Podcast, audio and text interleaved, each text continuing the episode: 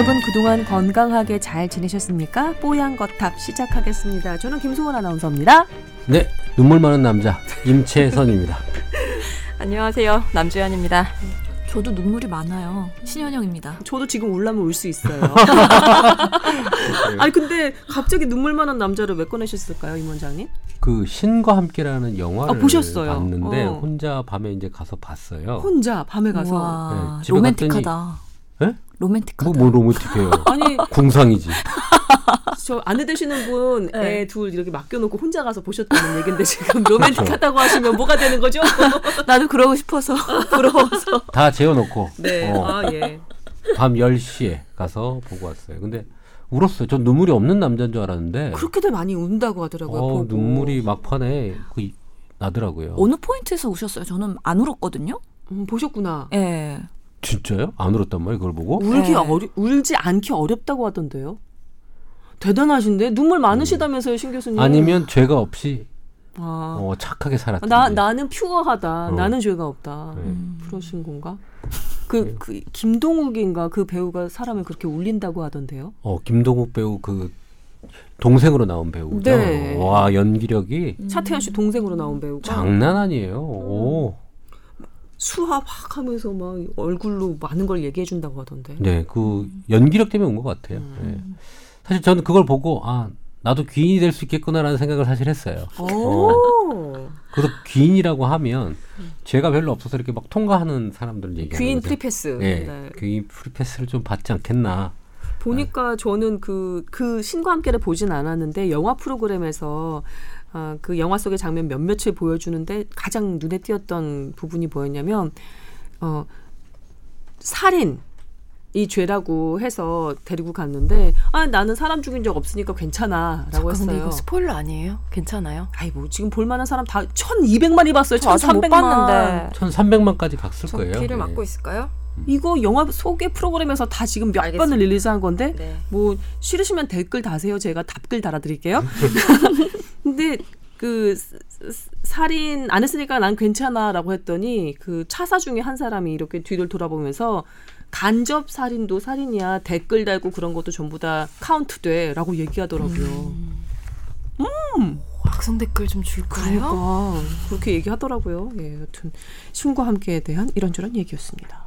일곱 개 지옥이 있잖아요. 음. 처음에 나오는 게 살인 지옥, 그리고 어 나태 지옥, 일 안 하고 빈둥빈둥거리고 그랬던 사람들도 지옥에 가고요.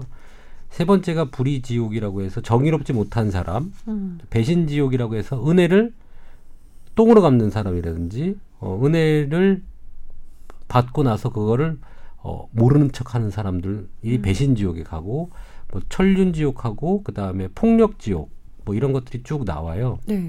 그래서 본인들도 한번 고민 한번 해봐. 어, 살인하고 난 관련이 없겠지. 그래. 그러면 나태한가? 한번 다시 되돌아보고 마지막에 천련 부분에서 많이 운단 말이죠. 가족들한테 내가 잘 그러니까요. 못했던 거, 마음에 상처를 줬던 거. 뭐 그런 것들 한번 뒤돌아보시고 폭력 지역은 사실은 어떤 물리적인 폭력만 얘기하는 것 같지는 않아요.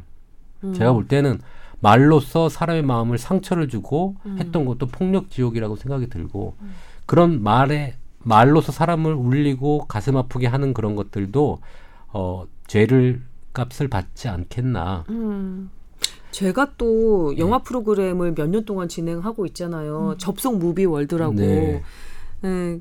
그래서 이게 신과 함께를 보지는 못했지만 신과 함께가 왜 이렇게 인기인가에 대해서는 여러 뭐 분석도 나왔고 기사도 나와서 유심히 봤거든요.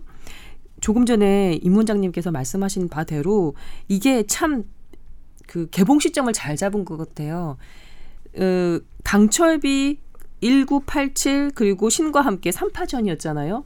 어, 그 중에 1987이나 강철비 같은 경우는 이 영화 자체를 그냥 객체로 나와 약간 좀 떨어져 있는 어떤 대상으로 볼 수 있는데 신과 함께는 보면서 임 원장님 말씀대로 아, 나는 어떤가 나는 어떤 죄를 지었나 라면서 1년 하고 자, 지나온 세월을 이렇게 반추하게 만드는 그런 힘이 있었나 봐요. 음. 그리고 우리나라 사람들이 좋아하는 가족 신파. 음. 네, 가족 신파가 끼어 있어서 이거는 뭐 좋아하지 않을래야 좋아하지 않을 수 없는 그런 영화였던 거죠. 1200만이 대체 어떻게 된 숫자예요. 누적 관객 수가 세상에. 근데 이게 그렇게 빨리. 사실 CG나 이런 거 되게 사실 불만족스러웠어요. 그래요? 근데 그- 이게 꽤 그래도 볼만했다고 어, 하던데. 스토리가 빨리빨리 진행되면서 그, 음. 그 방대한 양을 한 편에 다 담았던 것 같고요.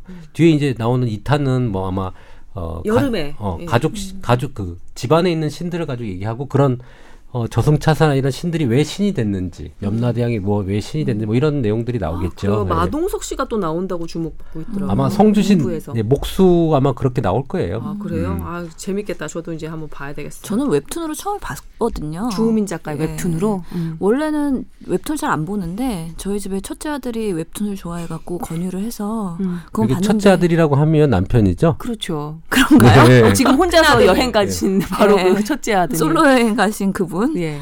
근데 재밌어갖고 중독성이 있더라고요. 그거 음. 끝까지 보게 되더라고요. 그런데 영화를 보니까 또 다른 느낌이 있는데 웹툰이 더 재밌었던 것전 같아요. 웹툰이 더 재밌었던 것 같아요. 웹툰 좋아서 저는 웹툰만 본 상태인데 뭐 웹툰과 비교해서가 아니라 그냥 다른 컨텐츠로도 볼만하다고 하니까 한번 봐볼 생각입니다. 남 기자님 네. 이 지금까지 너무 대화에 끼어들지 않으셔서 없는 줄 알았어요. 죄송합니다. 다른 일을 좀 동시에 하느라 조금 있다가 방송 출연하러 가셔야 되죠. 중간에 조금 일찍 나가야 될 수도 있겠어요. 음, 네. 하지만 우리 열심히 한번 달려볼게요. 네. 네. 어, 뽀얀거탑 함께하고 계십니다. 건강과는 상관없는 영화 얘기로 좀 시간이 지나긴 했는데요. 정신 건강에 좀 좋은 영향을 주는 그런 얘기가 아니었나 싶습니다. 그런데요, 음, 뭐, 세 분 기억하세요? 예전에 왜 알파리포산 직구를 막느냐. 쿠땡에서는 팔고 있는데 라고 하면서 쿠땡을 살펴봤더니 그새 또 어, 통관을 못하게 막아서 전해드렸던 그 사안 기억하세요? 네, 기억하고 예. 이게. 관련해서 사연이 왔습니다. 이분 그 알파리포산과 관련해서 식약처와 경찰에 국민신문고 신문고를 통하여 민원을 제기해 자가 소비 목적으로 구입하는 해외 직구 제품에 한하여 통관 금지 품목에서 해제되었습니다. 라면서 이렇게 알려오셨어요. 사연을 통해서. 아, 이분 대단하신 분인 것 그러게요. 같아요. 알파리포산에 대해서 뭔가 맺히셨던 모양이에요. 예. 아니 우리 사회를 바꾸시고 세상을 바꾸실 분인 것 같아요. 범상치 여튼 않습니다. 훌륭하십니다. 예. 예. 자세한 내용이 필요하시면 이메일로 연락 달라고 또 이렇게 적어주셨는데 어, 상당히 훌륭하신 분인 것 같습니다. 저한테 조금 개인적으로 뭐 저희 병원 쪽에 문의를 해서 알파 리포익 액시드 이것을 먹으면서 음. 부작용 나는 사례가 있어서 어떻게 하시면 좋겠습니까라고 문의 주신 분들도 있어요. 아 경구 복용하고 부작용이 나기도 해요. 네, 뭐 해외 직구를 했는데 이게 뭐 머리에 뭐가 나고 얼굴에 뭐가 나고 어. 이런 것들 어떻게 됩니까라고 나온 사람이 있어서 저는 답변 그렇게 했어요. 우선은 그 단독으로 그렇게 발생됐는지 아니면 주위에 다른 식습관에 의해서 그렇게 발생됐는지 모르기 때문에 우선 한 일주 정도 끊어보고 네.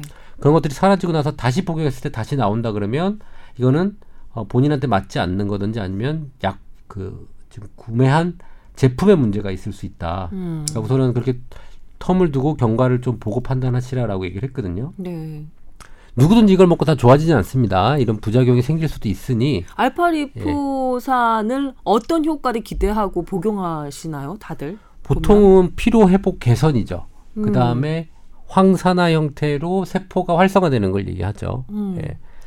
뭐 그리고 체지방 성분 분해 효과도 있다고, 있다고 하죠. 알려져 예. 있긴 합니다. 그래서 뭐 피트니스 센터에서 뭐 좋은 정보라면서 서로 알파리포산들 드시라고 얘기 나누기도 하고 그러시더라고요.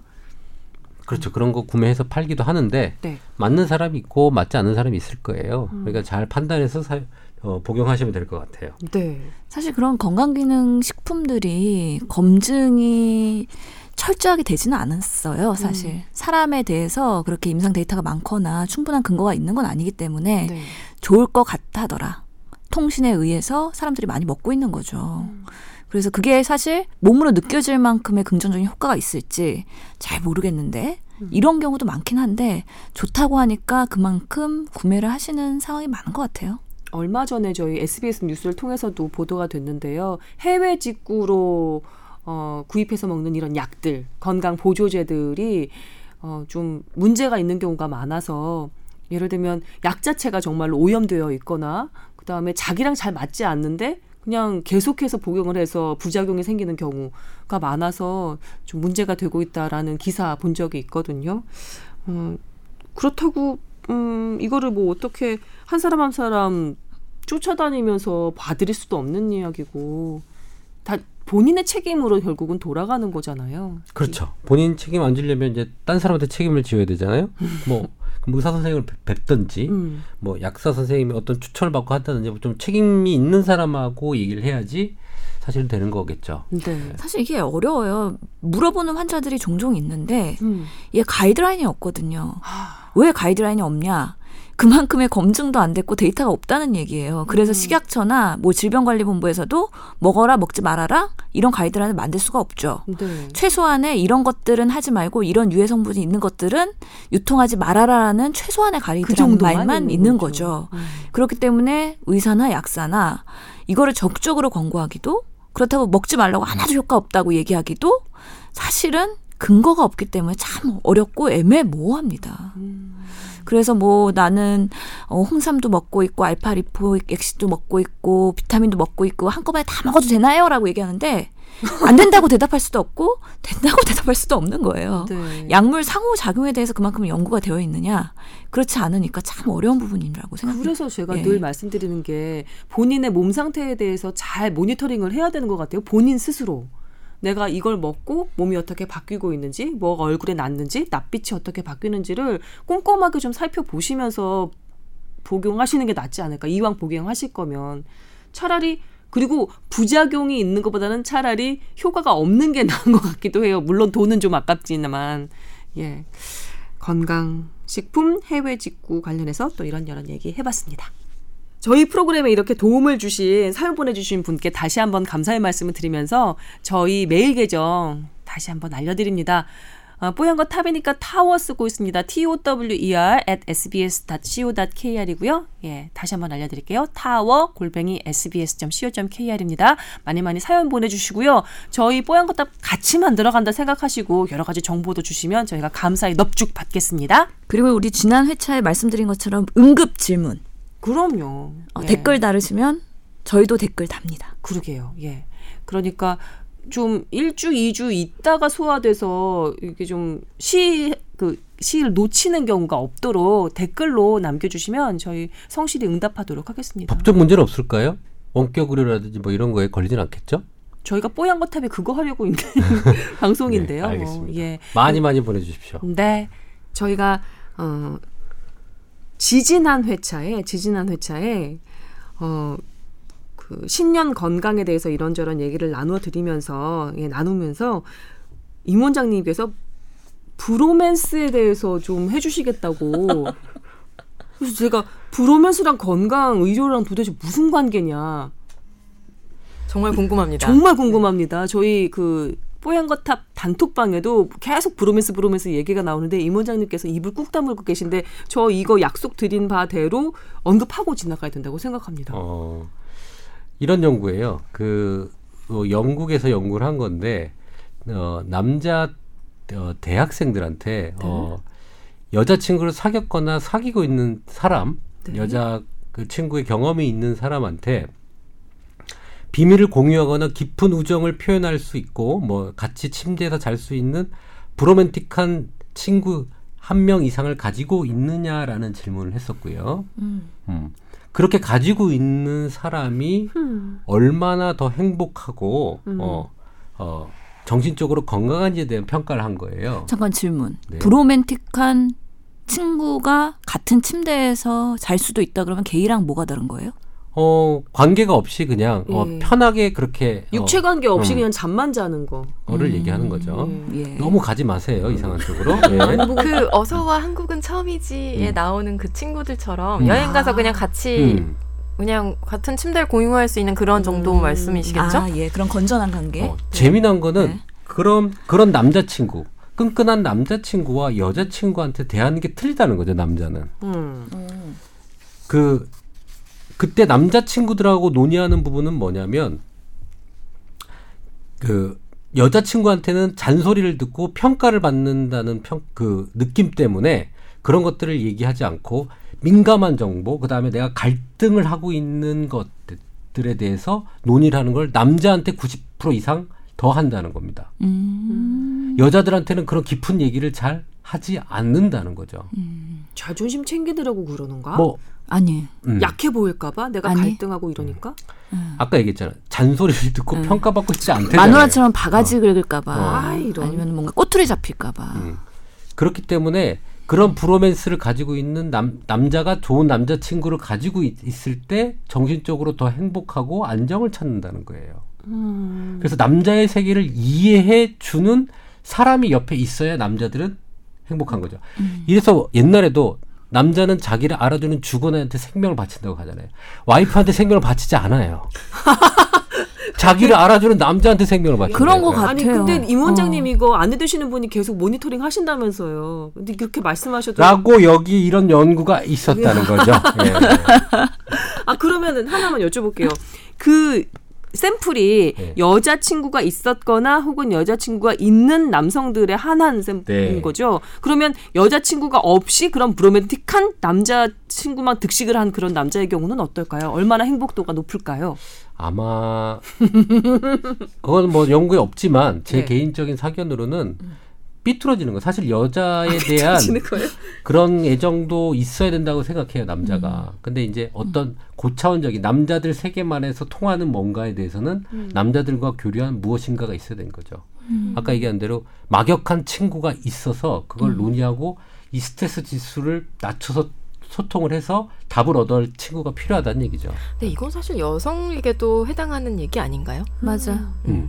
음, 어떤 식으로요? 남 기자는 어떻게? 아니 뭐 저는 사실 아직 뭐 제가 신 교수처럼 챙겨야 될 큰아들이 있고 그런 게 아니라 조금 부럽다. 않지만 약간 이제 남편이나 좀 직장 내에서의 관계만으로는 안 풀리는 문제들이 있을 것 같아요. 음. 음, 친구들과 함께 뭐 육아 이야기가 됐든 아니면 남편에 대한 이야기가 됐든 일 얘기가 됐든 음. 친구들과 공유하는 그게 분명히 여성에게도 필요할 것 같고 하는데 남자들은 좀 바닥까지 아마 소통을 할 거예요. 어. 근데 끝까지. 제가 예. 그냥 기존에 알고 있었던 남자들과의 그, 그 아닌 것 같더라고요. 그 보면 그래서 이게 틀림없이 자분자분 얘기하고 토론하기 좋아하는 서구 유럽의 샘플링이 틀림없다라고 저는 생각했거든요. 우리나라 남자들 관계에서 술 먹으면서 얘기하면 이게 약간 허세가 섞인 시시껄렁한 얘기를 많이들 나누는 것 같고 그리고 전화 통화를 한다? 그러면 뭐 하냐? 잔다. 그래? 그럼 뭐, 뭐 어느 날 모임 있는 거 알지? 그러면 알지. 그럼 뚝 5분 이상을 가지 않는 것 같더라고 그런데 경상도 남자 아니에요? 아 그냥 그냥 남자들도 남자들끼리 전화 통화해서 한 시간을 간다 별로 못 봤거든요 그렇게 안 하죠. 그러니까 조 기자가 전화가 왔어요. 딱, 딱 들으면 알아요. 어, 술 먹고 싶구나. 어, 뭔 부탁이 있구나.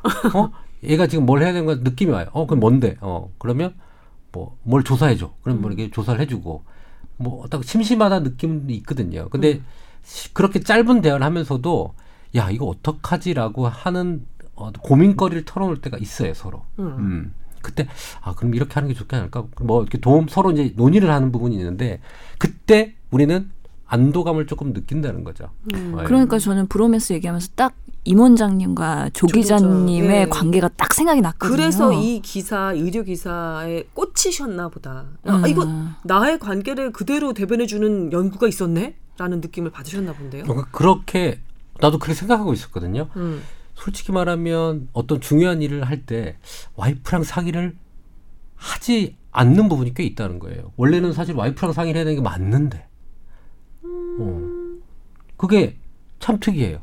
음. 그 부분에 대해서 포커스를 잡고 있는 겁니다. 저랑 저희 남편 같은 경우는 정말 음 직장 관련한 얘기를 자주 하거든요. 서로 제 직장에 관련 얘기를 남편한테 하고 남편도 남편 직장의 얘기를 저한테 하고 그런데 저만의 느낌일까요? 저희는 그 브로맨틱한 관계에서 나온다는 그런 뭐랄까요 서로 간의 그 감정을 저희는 느낀다고 생각을 하거든요.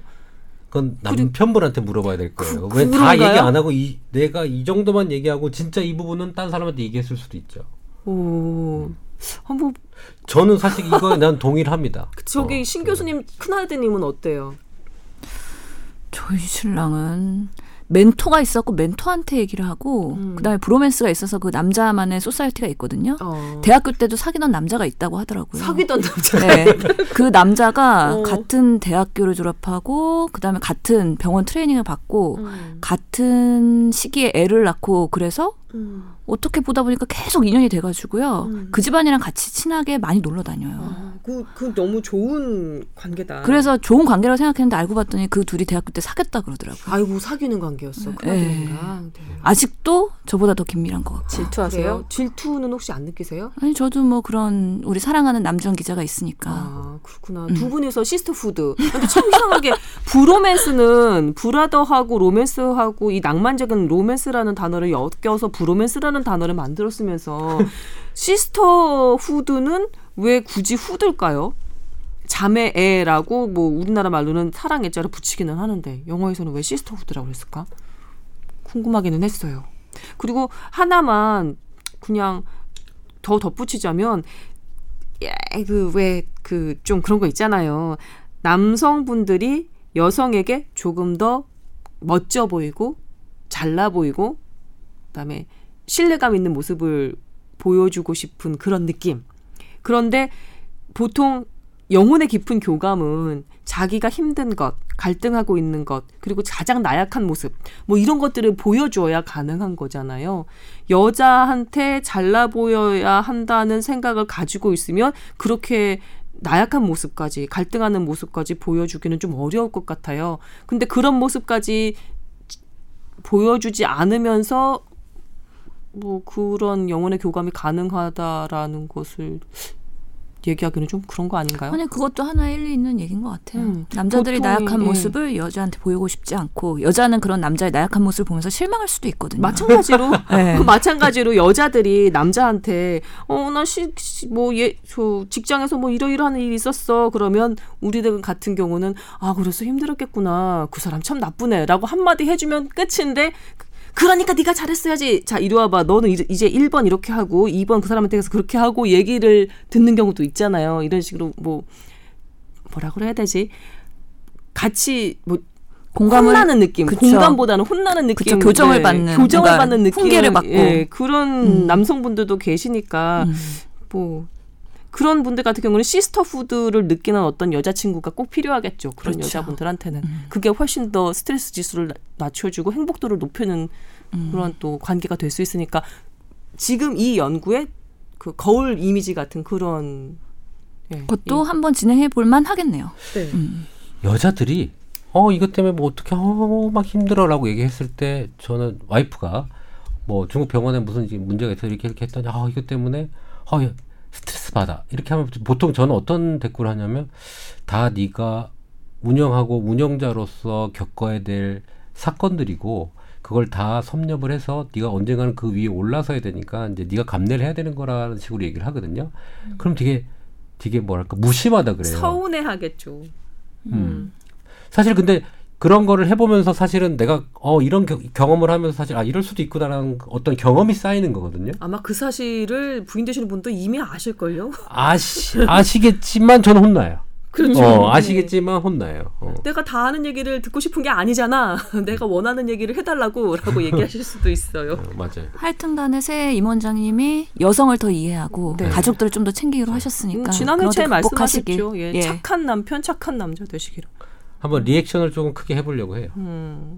끄떡끄떡 해주시고요. 어 그래, 어 그래 해주시면. 눈을 씩 이렇게 그래 이렇게 하면서 네. 네. 여튼 브로맨스에 대한 기사는 이제 소화가 이 정도로 된 것 같고요. 그 다음은 물과 중심 체온이라고 기, 예, 제목이 적혀 있네요.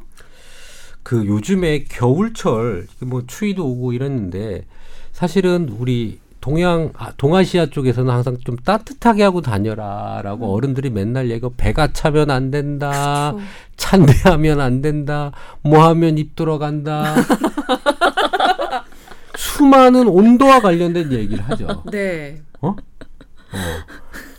바람 들어간다. 뭐. 바람 들어갔다 뭐 실이다 음. 의학적으로 사실 실이다라는 표현은 없어요 서양 의학에 음. 실인 통증이란 표현은 없거든요. 근데 손발이 실이잖아요, 실제로. 그렇잖아요. 근데 그런 그런 분들 많아요. 손발이 시, 좀 만져보면 정말 얼음장 같고. 아니, 한의원에 오는데 코끝이 시린 사람은 등 가운데가 시려서 거기서 찬바람이 나온대요. 음. 선풍기처럼. 근데 그런 환자들이 오면 예. 음. 선풍기랑 에어컨처럼 여기서 찬바람이 슉 나오고 찬군 찬군데 가면 모든 냉기가 코로 다 몰린대요. 뭐 저도 좀 그래요. 그뭐 그런 거 느낀 사람 느낀다니까. 코만 차가워져요. 음. 어.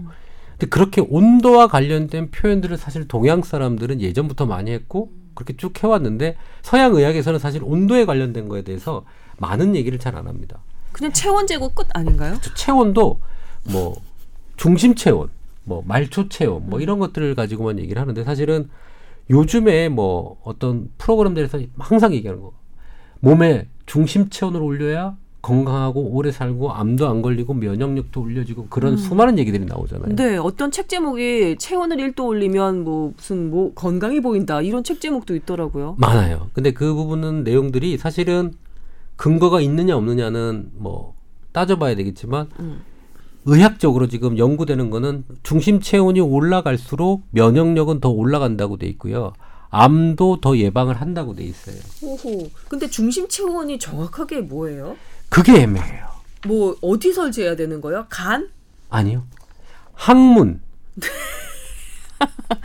항, 하, 아, 그렇구나. 그러니까 우리가 중심 체온이라는 건몸 안이잖아요. 우리가 귀에서 재는 것보다는 겨드랑이에서 재는 게 더 정확하고요. 네. 그보다 더 정확한 건 항문에서 재는 게 더 정확하고요. 동물병원 가서 뭐 심장에 개 고양이들을. 예. 항문에다 찌- 그 찔러서 체온계 찔러서 체온 재잖아요. 그런 것처럼 아 근데 그럼 그런데 이 왜 중심 어떻게 하나? 예, 중심 체온이 왜 중요할까에 대한 뭐 여러 가지 지금 데이터들이 나오긴 하는데 재미난 건 어, 중심 체온이 우리 열 있잖아요. 우리 고열 나는 38도 넘어가는 열 말고 미열 정도가 계속 나는 형태가 면역 세포가 활성화되는 거예요.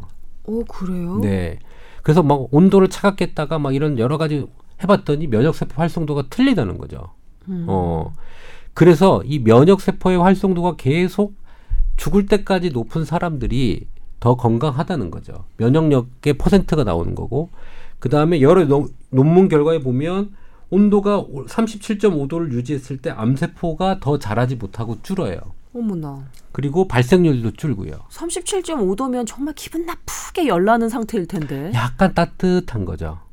근데 왜 약간 사람이 살짝 더 늘어지는 것 같고 뭐 약간 기운도 없고 그런 느낌이 들 때 미열이 나는 경우가 이건 많잖아요. 미열이라고 표현하기는 어렵고요. 어, 정상 범위인데 약간 따, 뜨거운 거죠. 음.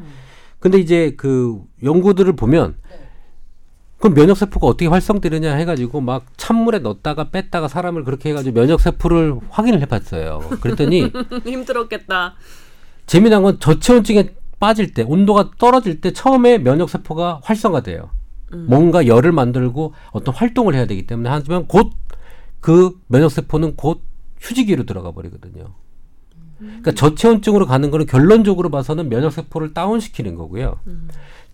체온이 높은 상태를 유지할 때 면역 세포가 오래 계속 유지된다는 게 지금 어, 어. 나오고 있어요. 그렇기 때문에 이 면역 세포가 활성화될 때 우리가 다른 암 발생의 여러 것들을 잡을 수가 있잖아요.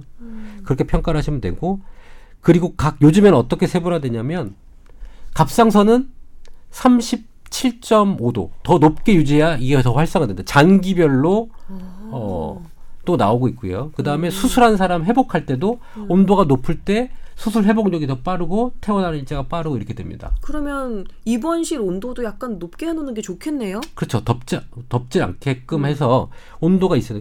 근데 그걸 왜 지금 얘기를 하냐면 좀 더 디테일하게 들어가면 온도가 1도 올라갈 때마다 세포가 활성화되는 게 300개가 이상 활성화된대요.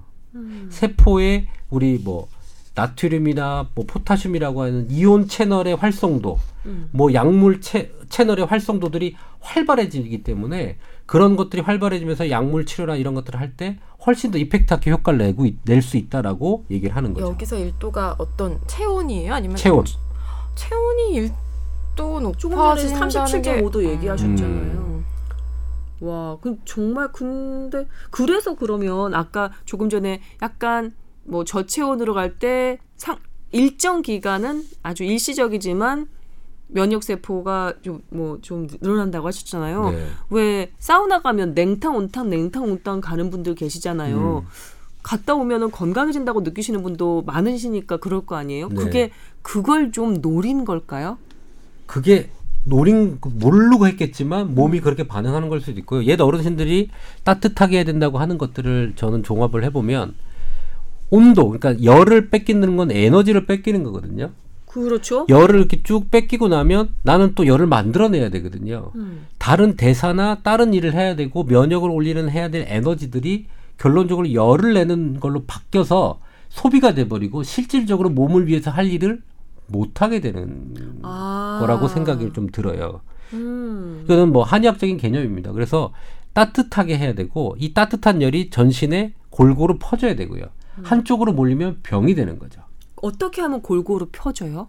각 장기마다 원하는 온도가 있는데 네. 그 온도를 맞춰서 어, 만들어야 돼. 만약 안 되면 우리가 반신욕을 하는 게 건강에 좋은 게막 아래쪽이 차가운 사람들은 이제 뭐 그런 것들을 순환을 시키는 거죠. 음. 어. 그래서 온도 부분을 높게 유지하되 전신에 골고루 퍼뜨려야 되는 거를 큰 관건으로 삼아야 되고요. 그래서 뭐 따뜻한 물 먹는 운동도 하고 그래요. 옛날에 찬물 먹는 거에는 이제 한 시대 지났고요. 음. 따뜻한 물을 먹는 것을 일본에서 의사들이 또 얘기를 하고 있고요. 왜 찬물을 마시면 그 물 온도를 높이느라고 우리 몸이 에너지를 써서 살 빼는데 도움이 된다 이렇게 설명한 기사도 있었거든요. 그렇죠. 그렇게 하지만 세포의 활성도는 떨어집니다. 음. 그러니까 온도가 떨어질 때 각 세포별로 어, 활성도가 감소가 되기 때문에 따뜻한 걸 먹는 게 맞아요. 조 기자는 그거에 대한 신점이 있어서 항상 뜨거운 거 여름에도 먹죠. 맞아요. 예. 예, 예. 그러면서 맥주는 또 그렇게 드시고 그러시더라고요. 근데 중국에 이제 맥주를 뜨겁게 먹잖아요. 네. 어, 거기도 항상 뜨거운 차 그런 통념이 있어요. 아 맞아요. 예. 예. 이주형 부장이 이, 우리 이 골룸 책임자였는데요. 뭐 최근 저 최근에 저 보직이 바뀌었지만 이주영 기자가 중국에 오래 있다 왔어요. 가서 자기 그 건강에 대해서 좀 궁금하기도 그래서 중의학도 좀 공부를 하고 그다음에 뭐 단 뭐 이런 체조 같은 것도 좀 공부를 하고 그랬는데 처음에 제일 중국에서 적응이 안 됐던 게 뭐냐면 물도 뜨겁게 마시고 술도 그냥 미적지근하게 주고 맥주조차도 그냥 주면은 거품이 출줄 나올 정도로 미지근하더라는 거예요. 아, 그래요? 칭따오 맥주는 시원하지 않나요? 모르겠어요. 하여튼간 그래서 너무 그게 적응이 안 됐었대요. 근데 중국 사람들이 그렇게 돼지고기 기름을 많이 먹고 그런데도 몸 건강을 그렇게 해치지 않고 그렇게 비만이 없는 것은 아마도 이런 차도 뜨겁게 마시고 몸을 좀 따뜻하게 하는 그런 음, 것 때문이 아닐까라고 얘기를 하더라고요. 그렇죠. 일리가 있을까요? 저는 사실 그 뭐 다른 의사들은 반대할 것 같아요. 반대는 아니지만 뜨거운 물과 따뜻한 온도의 것들을 먹었을 때 그 열이 세포로 전달되느냐 규명해봐라라고 하면 사실은 말을 자신은 못, 없어요. 자신은 없. 그뭐 음. 규명은 못했지만 그 열이 충분히 몸한 몸에 영향을 줄 것이다라고 생각은 저는 하고 있습니다. 신 교수님. 저 바짝 앉으시고요. 너무 뒤에 그 몸을 기대고 그냥 편하게 앉아 계세요. 바짝 앉으시고 뭐라고 이제 좀 얹어 주셔야죠. 뭐 이거는 그 의사마다 조금 본인의 견해와 경험과 그다음에 믿는 바가 다양할 것 같다는 생각이 들고요. 음. 사실 우리가 뭐 서양 의학에서는 이런 거에 대해서 배워본 바도 없고 네. 기본적인 따뜻한 물을 먹어야 되는 가이드라인이 명확하게 없기 때문에 어떻게 하라라고 말씀은 못 드리긴 하겠지만 음. 따뜻한 물이 나쁘지는 않을 것 같다는 생각은 되고요. 네. 어, 사실 뭐 시린 증상, 그리고 아까 뭐 등이 차요. 여러 가지 그런 한방적인 그런 증상으로 서양의학에 오시는 분들이 있거든요. 음. 근데 참 저희들도 답답해요. 뭔가 해드리고 싶은데 엑스레이 찍고 초음파하고 혈액 검사해서 나오지가 않거든요. 음. 그러면 해드릴 게 별로 없어요. 참 그게 어떻게 보면 서양의학의 한계일 수도 있겠다라는 생각은 들긴 서양 해요. 의학에서는 이 체온의 이상을 느끼는 것에 대해서 설명하는 단어 자체가 없을 것 같아요. 사실 저희도 뭐 그 중심 체온이라고 말씀하셨으니까 체온을 재고 그게 과도하게 높거나 과도하게 낮으면 그거에 대한 의학 처치를 하긴 하지만 어느 적정선이 가장 좋을 것이며 그것을 유지하기 위해서 어떤 생활 요법을 해야 되느냐 그런 디테일까지는 아직까지는 없는 상황인 거죠. 그러면 서양 의학에서는 수족 냉증 같은 건 어떻게 처리를 하나요? 무슨 병이라고 하나요? 그거는 원인에 따라서 다양하긴 하지만 음. 뭐 류마티스 질환일 가능성이 높은 거죠. 그래서 혈관이 수축하거나 과도하게 음. 아니면 혈액 순환이 말초 혈- 혈관까지 안 돼서 그럴 수 있기 때문에 음. 그런 것들의 원인을 찾고 그거에 대한 약 같은 것들은 당연히 있긴 하지만 네. 여러 가지 애매모호한 증상으로 오셨을 때 그게 근육 쪽의 문제냐 혈관 쪽의 문제냐 신경 쪽의 음. 문제냐 이런 걸 감별했을 때 명확하게 감별이 안 되는 경우가 많아서 그렇구나. 그런 경우에는 좀 답답함이 있기는 해요. 체온을 다루는 동서양의 가장 극명한 차이점을 저는 어디서 보냐면 산후조리 그렇지 않나요? 서양 여성분들 아기 낳고 곧장 얼음 둥둥 띄운 오렌지 주스 마시고 찬물로 샤워하고 개운하다고 하는 반면 그 특히 우리나라 분들 아기 낳고 난 다음에 뭐 따뜻한 구들장에 항상 이불 솜잎을 여기까지 덮어야 되고 턱 밑까지 덮어야 되고 양말은 두 겹까지 그다음에 이도 찬물로 씻지 말라고 하고 그러잖아요. 산후조리에서 극명하게 그 체온을 다루는 방법이 동서양에 갈리는 것 같더라고요. 사실은 서양과 동양인의 뭐 지방량이라든지 열을 발산해서 열을 만들어내는 구조가 좀 다를 거라고 보이고요. 음. 각 지역에 사는 사람들 그 기후에 따라서도 약간 반응이 틀리겠죠. 그러면 제 말대로 중심 체온이 높은 사람들이 건강하다면 적도에 사는 사람들은 암에 안 걸리겠네? 근데 그분들은 겉에만 따뜻하고 중심 체온은 오히려 낮을 수도 있지 않을까요? 그렇죠. 그 겉의 온도가 중요한 건 아니라 이 중심에서 각 장기별로 적당한 어 가장 기능을 잘할 수 있는 온도를 맞춰주는 게 사실 이제 중요한 부분인데 동양인들은 열에 대해서 조금 취약합니다. 열을 발산하는 데 있어서 좀 취약하기 때문에 열을 좀 모아주는 쪽이 좀 맞지 않겠나. 그리고 그렇게 발달된 동양 의학 부분은 그런 거에 대한 어, 서술이 상당히 많이 돼 있습니다. 그리고 한약재들도 그 열을 어디다 갖다 줄 것이냐에 대한 description이 많아요. 어. 발로 열을 보내고 싶을 때 쓰는 약재들이 있는 거예요. 오. 손발로, 자궁으로, 배로, 장으로, 심장으로 열을 내린다, 올린다, 퍼트린다, 발산시킨다. 라는 개념들이 가지고 있는 처방과 약재들이 무지 많거든요. 음. 그래서 쑥뜸, 따뜻하죠. 네. 그것도 참 애매하게 쑥이라는 건 봄에 캐고 봄에 따뜻한 전기를 먹고 자라는 거예요. 음. 그게 하면 아래쪽 아랫배와 어, 골반 무릎까지도 열을 내주는 거고 식도나 위 이쪽에 열을 보내려면 뭐 생강 계피 뭐 이런 것들에 대한 약재를 쓰는 거고 그 외에도 다양한 열을 이동시키는 처방과 이런 것들이 많이 있어요. 근데 사실은 서양에서는 그런 열에 대한 개념 그리고 피버에 대한 개념도 약간 틀려요. 추위를 많이 타는 사람들이 있잖아요. 특히 약간 근육량이 모자란 사람들이 그런다고 하던데 제가 며칠 전에 읽은 그 메디컬 기사, 예, 의료 기사에서 어 근육량이 좀 있어야 그 근육에서 열도 만들어서 추위를 덜 느끼는데 근육량이 없는 사람들이 어 추위를 많이 느끼고 그 근육을 키우기 위해서 운동을 하면 또 감기나 이런 몸살 같은 거에 걸려서 운동을 못해서 자꾸 그렇게 근육량을 에, 높이지 못하고 더 추위를 느끼는 그런 악순환으로 빠진다고 이렇게 적혀 있더라고요. 그건 약간 다른 부분인데 열을 발산할 때 우리 근육에서 열을 만드는데요. 음, 그건 초반에 초반에 예, 쉬버리 떠는 거 있잖아요. 우리가 부들부들 떠는 거는 근육이 쥐어짜가지고 열 만드는 과정 중에 하나예요. 음, 그 부들부들 떠면 열이 나와요. 근육이 움직이면서. 근데 그게 네. 오래 못 가요. 근육이 그렇게 떨어서 열을 발생하는 건 오래 못 가고요. 근육량이 많은 사람들이 추위를 좀 덜 타는 건 맞지 않나요? 초반에는 금방 오면 오- 오더라도 괜찮죠. 근데 지속적으로 열을 방어하는 건 지방이에요. 지방. 더 열량이 크기 때문에. 아 그래요. 그렇죠. 여러 가지 원인이 있을 수 있어요. 그 지방, 피하 지방층이 얼마나 두껍느냐. 음. 또 갑상선 호르몬, 뭐 호르몬 저하증이 있다. 이러면 더 음. 추위를 아, 더 그렇죠. 탈 수도 있고 그렇죠.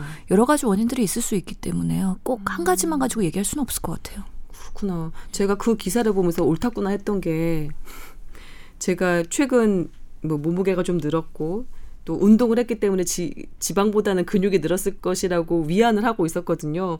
근데 예전보다는 지금이 추위를 좀 덜 타요.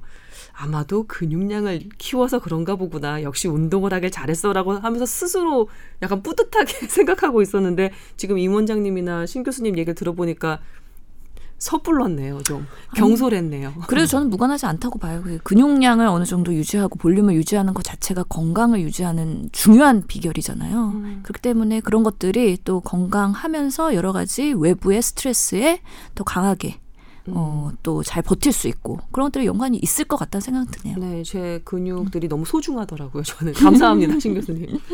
그래서 일본 의사들 그룹이 어, 뭐 따뜻한 물을 먹는 방법에 대해서 어, 이야기를 하고 천식이라든지 어, 정맥 질환, 자궁병, 위장병, 식욕 부진, 두통, 고혈압, 저혈압이라든지 이런 어 조금 어 좀 만성적 질환을 가지고 있는 사람들에 대해서 이런 형태로 치료를 하면 건강해진다라고 지금 얘기를 하고 있거든요. 네, 그런 네. 연구를 또 했어요. 했죠. 아. 그렇죠. 그래서 하루에 2리터씩 따뜻한 물을 먹어라. 음. 그리고 또 공복에 먹고 몸을 어 뱃속이 비었을 때 먹고 아침에 일어나자 먹고 그러니까 찬물을 먹는 그런 옛날의 어떤 건강 비결 중에 이제 온도가 추가됐다고 좀 보시면 될 것 같아요. 음. 음, 옛날에 아침에 일어나서 찬물 한 잔 들이킨다 이게 아니라 네. 그 찬물 대신 좀 온도가 있는 따뜻한 물을 마시라고 네. 주문한다는 거죠. 그렇죠.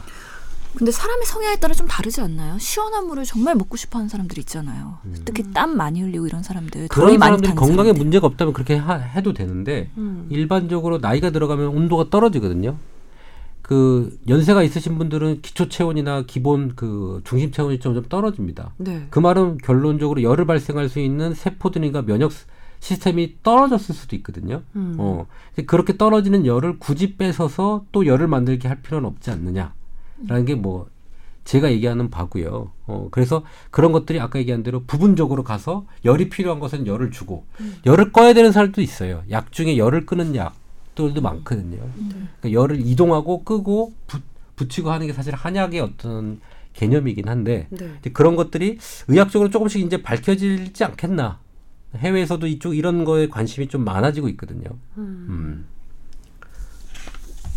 우리 남편 같은 경우는 미지근한 물, 그러니까 상온에 둔 물을 맛이 없어서 못 마시겠다고 했었어요. 예. 예. 근데 저는 그 차가운 물이 아, 글쎄요. 넘기기가 좀 힘들 정도로 별로 그렇게 좋아하지 않았었거든요. 그래서 저 따라서 미지근한 물을 먹기 시작했는데 글쎄요.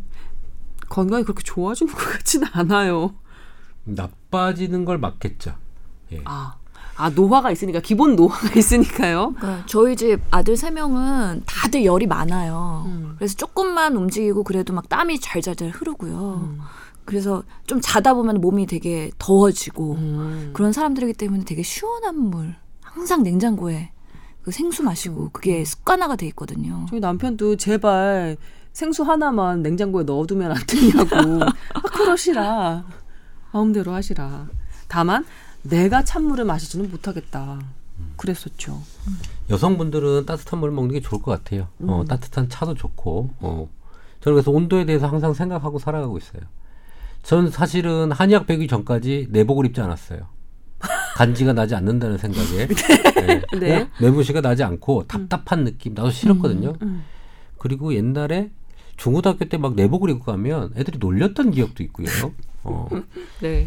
근데 요즘에는 뭐 히트텍 땡땡으로 그렇죠. 해가지고 사실은 뭐 음, 내복 같지 않은 내복이 나오지만 음. 온도를 내복 입을 때랑 안 입을 때랑 목 컨셉이 틀려진다는 걸 어느 순간에 알았어요. 나이가 들어서 그런 거 아닐까요? 오. 그게 한 30대 중반에 오. 아 내복을 입고 있으니까 훨씬 몸 컨디션이 낫구나라고 느꼈던 거는 강의실에서 추울 때 공부를 많이 했잖아요. 제가 음. 만학도잖아요. 그래서 음. 그럴 때 내복을 입고 공부한 거랑 안 한 거랑 그다음 컨디션 유지가 좀 달랐다는 게 음. 확실히 느껴져서 음. 그때부터는 하고 한약도 공부하다 보니까 아, 열을 유지해야겠다는 생각도 많이 임 원장님 자기가 만약에 추위를 느끼지 못한다.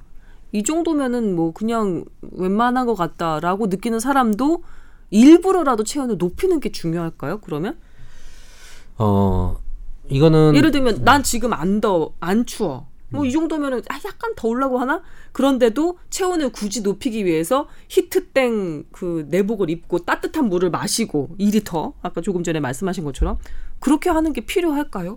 저는 사실은 제 기준으로는 저는 땀이 잘 안 나는 사람이에요. 음. 그 노폐물 배출이나 이런 것들이 좀 잘 안 되는 인체 구조이다 보니까 좀 따뜻하게 해서 좀 땀이 나게끔 움직이고 일부러 좀 그렇게 하는 편이거든요. 네. 어.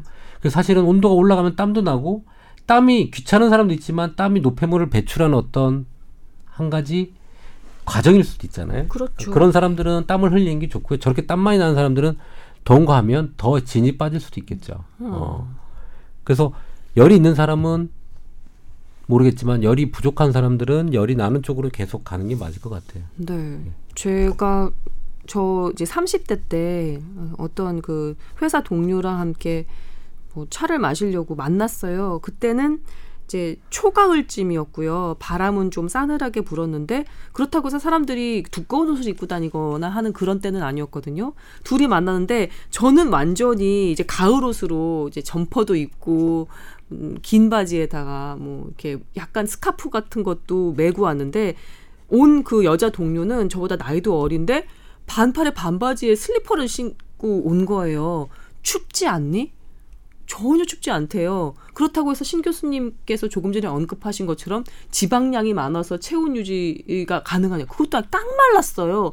그럼에도 불구하고 하나도 춥지 않대요. 제가 그 사람 손을 이렇게 만져봤어요. 야, 좀 만져보자. 뜨끈뜨끈해요. 팔이나 목이나 얼굴이나 다. 참 희한하다. 근데 이 사람은 평소에 지치지를 않아요. 술도 그렇게 잘 마셔요. 내가 생각하기엔 간 기능도 되게 좋은 것 같아요. 왜 간에서 열도 많이 만들어내잖아요. 정말 부러웠어요. 그건 타고난 체질이죠. 음, 네. 지치지를 않아요. 에너지가 완전 넘치는 사람이 그러니까 세포 대사가 그렇게 활발하게끔 오랜 기간 가는 게 중요하잖아요. 그 중간에 그러다가 훅 떨어지면 어떡해요. 그러니까 저도 그렇게 될 수 있는 방법은 없을까요? 음. 저같이. 한번 1도를 한번 올려 보세요. 운동을 하는 것도 한 가지 방법이고요. 음. 거기서 중심 체온을 올리는데 가장 좋은 방법을 운동으로 잡고 있어요. 어떤 운동이요? 어.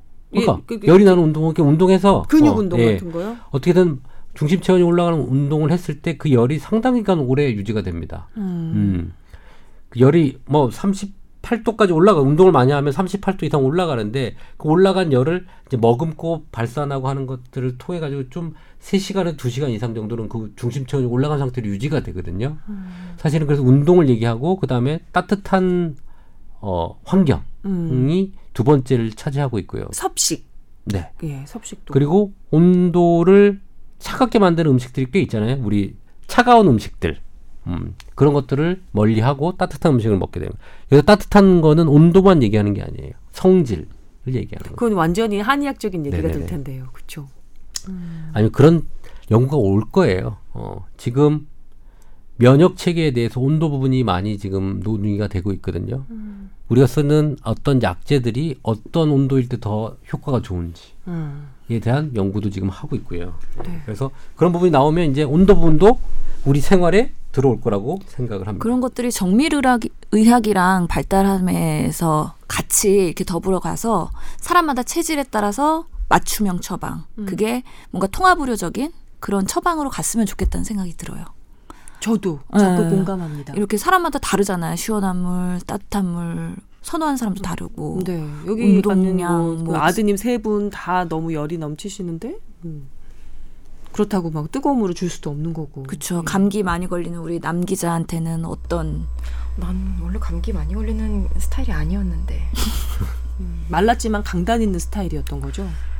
그렇게라도 이미지를 만들어가지 않으면 살아남을 수가 없어. 예. 어느덧 허위허위 여러분과 함께 이런저런 이야기 나눠봤습니다. 오늘 신과 함께로 시작해서 브로맨스를 거쳐서 물과 중심 체온까지 한번 짚어봤는데 재미있게 들으셨는지 모르겠어요. 마지막으로 한마디씩 남기고 마무리를 좀 할까 싶습니다. 2018년 뜨겁게 사는 남자가 좀 돼야 되겠어요. 그리고 어, 가족들을 좀 챙기는 사람, 막 이런 여러 가지 생각이 좀 드는 새해인 것 같습니다. 네. 저는 사실 요즘에 그 한랭 질환 때문에 날씨가 추우니까 질병관리본부에서 자료를 많이 냈거든요. 그러면서 음. 저체온증 조심하라는 그런 자료가 많이 나왔어요. 네. 그 저체온증 정의가 중심 온 중심 체온이 35도 섭씨 35도 이하로 떨어지는 경우 저체온증에 빠진다고 하는데 이 되게 다들 뭐그 그렇 35도쯤이야 약간 그런 반응을 보이시더라고요. 저희 음. 데스크나 뭐 선배들이. 그러게 1점 몇 도 떨어지는 거니까. 예, 근데 뭐 그래도 어쨌든 우리가 항온 동물이니까 음. 맞죠? 그래서 오늘 또 원장님 말씀 들어보니까 체온을 잘 유지하는 게 굉장히 중요하구나. 35도면 굉장히 정말 생명이 위태로울 수도 있는 온도겠구나. 뭐 그런 생각도 좀 들었고요. 음. 좀 겨울인데 체온 뺏기지 않게 조심하시고 또 술 마시면 체온이 많이 떨어진다고 하더라고요. 음. 그러니까 이 혈냉 질 환자 중에 상당수가 음주 아. 상태에서 발견이 되고 뭐 그러니까요. 요즘같이 추울 때 밤에 너무 음주 많이 하지 마시고 음. 따뜻하게 특히 목 따뜻하게 하시고 다니면 좋겠습니다. 네. 아니 마무리 이야기로 발제 몇 개를 너끈하게 지금 소화하셨어요. 알맹이가 상당히 꽉 찬 마무리 이벤트가 아니었나 싶습니다. 남 기자님 수고하셨고요. 반대로 저체온증도 많지만 겨울에는 또 발열 반응, 감염성 질환도 많이 돌아다니죠. 음. 뭐 독감이나 감기나 폐렴이나 이런 것도 많기 때문에 하여튼간에 우리가 적정 체온을 유지하기 위한 최대한의 노력은 해야 될 것 같고 열이 과도하게 나거나 열이 과도하게 뺏기거나 문제가 있을 때는 의료기관을 적절하게 잘 이용하셨으면 좋겠습니다. 네. 아유, 산뜻하게 마무리가 된 것 같습니다. 오늘은 살짝 시간이 약간 이전 회차보다는 적은 것 같은데요. 그래도 알차게 마무리가 된 것 같아서 다행이네요. 자, 모두들 건강하시고요. 저희는 다음 주에 찾아뵙겠습니다 감사합니다. 감사합니다. 감사합니다.